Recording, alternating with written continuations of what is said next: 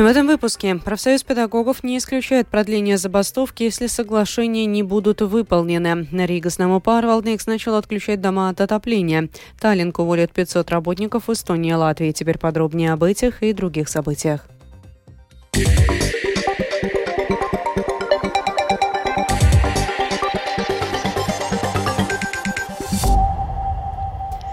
Шествии в центре Риги приняли участие более 8 тысяч человек. Из них 7 тысяч – это педагоги, а 1 тысяча – медики. Репортаж с акции протеста с Кирманта Бальчута. Для участия в протестном шествии в Ригу приехали тысячи учителей со всей Латвии. На плакатах так и написано «Валмерский край», «Лимбургский край», «Баусский край». А представители Мадонского края даже взяли с собой музыкальные инструменты, чтобы взбодрить во время шествия своих коллег песней. О, Изабелла,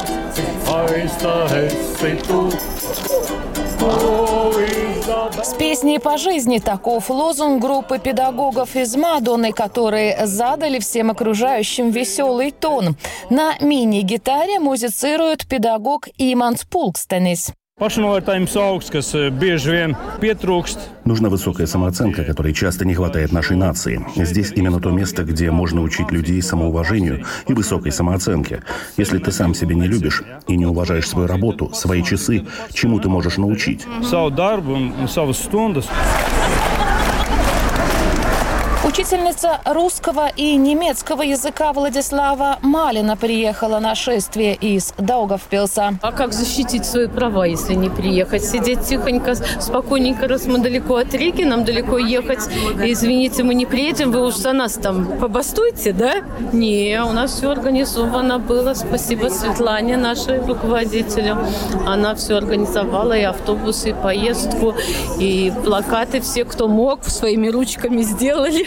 В разговоре с латвийским радио многие учителя указали не только на низкие зарплаты, но также на непомерную высокую нагрузку.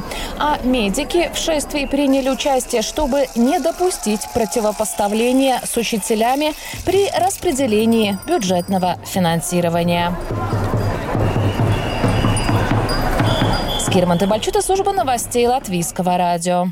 Премьер-министр Латвии Кришини Сакаринча сегодня освистали участники шествия педагогов, говоря, что они не знают, на что потратить прибавленные к часовой ставке центы. Каринч, выступая перед собравшимся, признал, что принятие графика повышения зарплат действительно затянулось, но подчеркнул, что правительство выполнило свои обещания. На недовольство участников акции протеста премьер-министр ответил следующее. Man līdz galam nav skaidrs, jo līdz šim izglītības ministrija. Мне до конца непонятно, так как до сих пор Министерство образования утверждало, что то, что мы приняли, полностью совпадает с тем, о чем мы изначально говорили. Мне кажется, что в ходе процесса произошло какое-то недопонимание, но я приглашаю за стол переговоров как представителей профсоюза, так и Министерства образования, чтобы все до конца проговорили.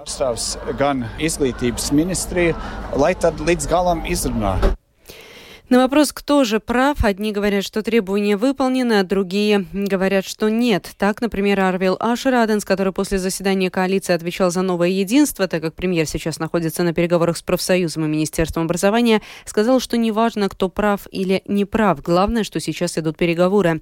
Эдгар Таверс от объединенного списка сказал, что самое главное, что были приняты правила Кабмина о графике повышения зарплаты, и это обещание выполнено.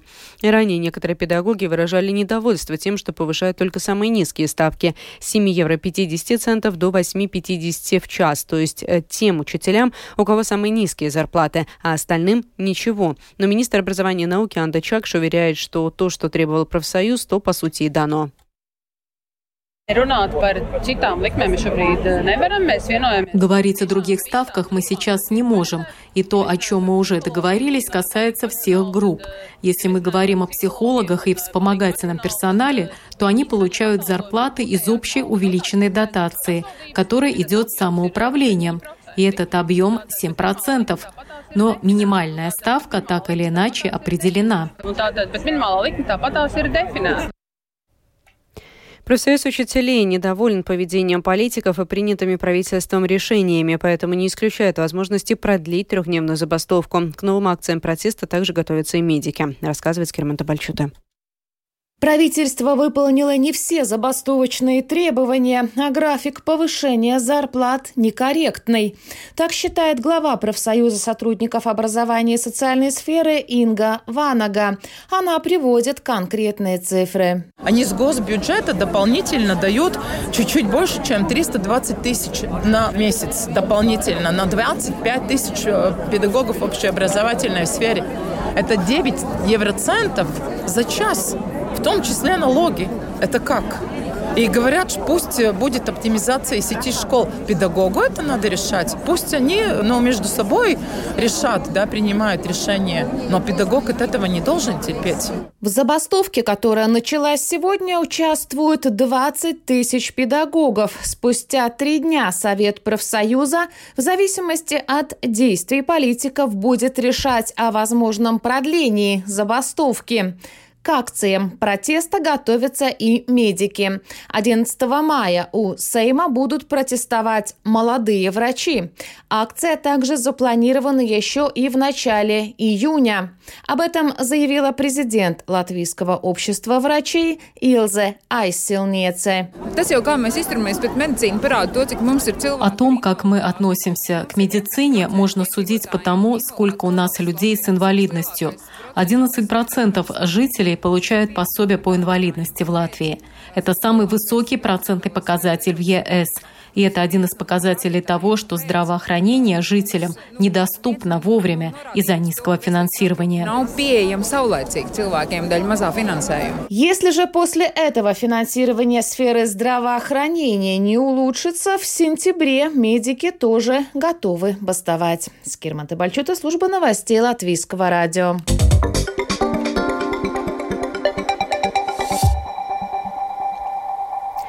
Муниципальное предприятие Ригас Парвалдник с понедельника начало отключать от отопления дома, находящиеся в его управлении, сообщает агентство «Лето». Отопление отключают, не дожидаясь запроса жильцов. Все дома Ригас Парвалдникс будут отключены от отопления в течение недели. Коалиция согласилась передать видение Государственной канцелярии Центральную избирательную комиссию, сохранив при этом независимость Центральной избирательной комиссии в принятии решений. В Риге сегодня состоялась встреча президентов Латвии и Эстонии. Речь шла о вступлении Финляндии в НАТО, о пути Украины в Североатлантический альянс и о проекте Реал Балтика, а также других вопросах. Президент соседней страны Алар Карис э, особо подчеркнул, что Эстония и Латвия никогда не были частью СССР. Так он прокомментировал заявление посла Китая во Франции Лу Шая о якобы неэффективном статусе постсоветских стран в международном праве. Президент Латвии Гелс Левиц вообще считает, что на это заявление посла не стоит обращать внимания. Рустам Шукуров расскажет больше о пресс-конференции президентов двух стран.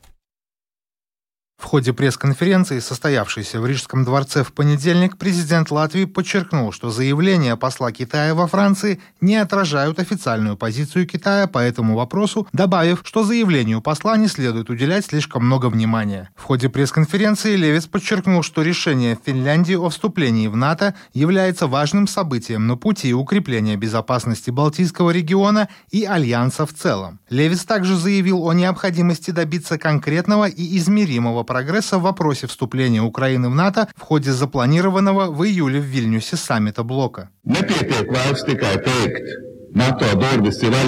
Уже недостаточно просто сказать «двери НАТО открыты». О чем мы говорим уже 15 лет. Нам нужна конкретная дорожная карта того, как Украина сможет вступить в НАТО. Между тем, говоря об экономическом росте, президенты обеих стран отметили, что его основу составляют энергетические и инфраструктурные проекты. Президенты выразили единую позицию, что проект Rail Балтика должен быть реализован как можно скорее. Главы государств также выразили уверенность в том, что реализация совместного латвийско-эстонского трансграничного морского ветроэнергетического проекта L-Wind значительно повысит энергетическую независимость Балтийского региона. В ходе встречи двух президентов экспертов не остались без внимания вопросы социальной сплоченности граждан в странах Балтии. Карис, отвечая на вопрос журналистов о шагах, предпринимаемых для повышения уровня социальной сплоченности в Эстонии, подчеркнул роль общественных СМИ. Uh, Важно обеспечить доступ к достоверной информации для всех граждан страны, независимо от того, являются ли они эстонцами, русскими, белорусами или представителями любой другой нации. Карис также отметил, отметил, что в Эстонии заблокирован доступ к российским пропагандистским СМИ, подчеркнув, что в Эстонии работает государственная СМИ, предлагающая содержание на русском языке. Рустам Шукуров, служба новостей Латвийского радио.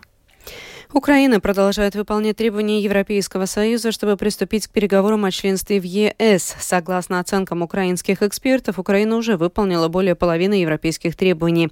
Об Украине на пути в ЕС Оксана Пугачева.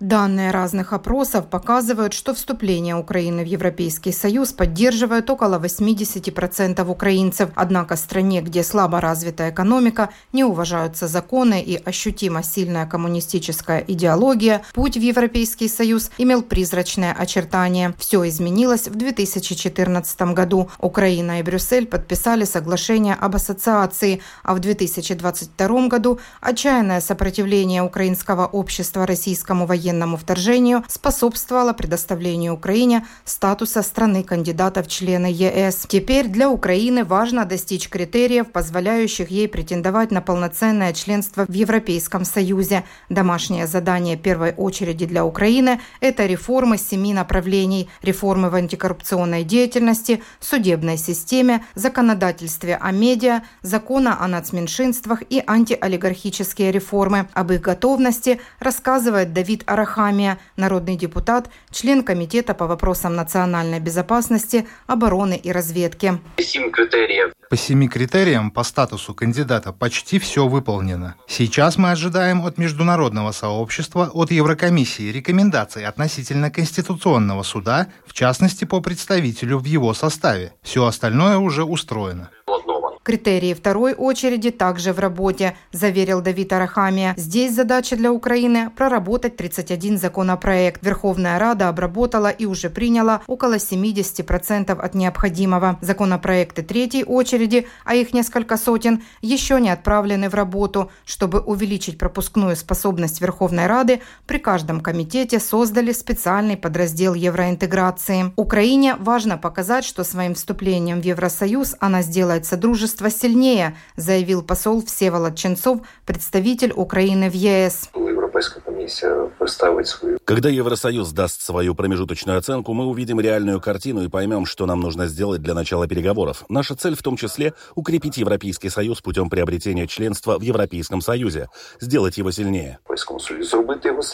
Украинские эксперты три раза проверяли общий прогресс в реализации перечня реформ для вступления Украины в ЕС. Последние результаты показали, Украина пересекла отметку в 50% выполнения европейских требований. Общий балл 5,8 из 10 возможных. Оксана Пугачева, специальный украинский корреспондент, служба новостей Латвийского радио. Министр иностранных дел Латвии Эдгар Ренкевич сегодня на заседании Совета по иностранным делам Европейского Союза призвал Европейский Союз не затягивать с оказыванием военной поддержки Украине. Судоходный концерт «Таллинг» проинформировал эстонские и латвийские профсоюзы агентства по безработице о плане коллективных увольнений. В целом, возможно увольнение 400 работников дочернего предприятия группы «Ханселин» и 100 работников дочернего предприятия группы «Таллинг» Латвия.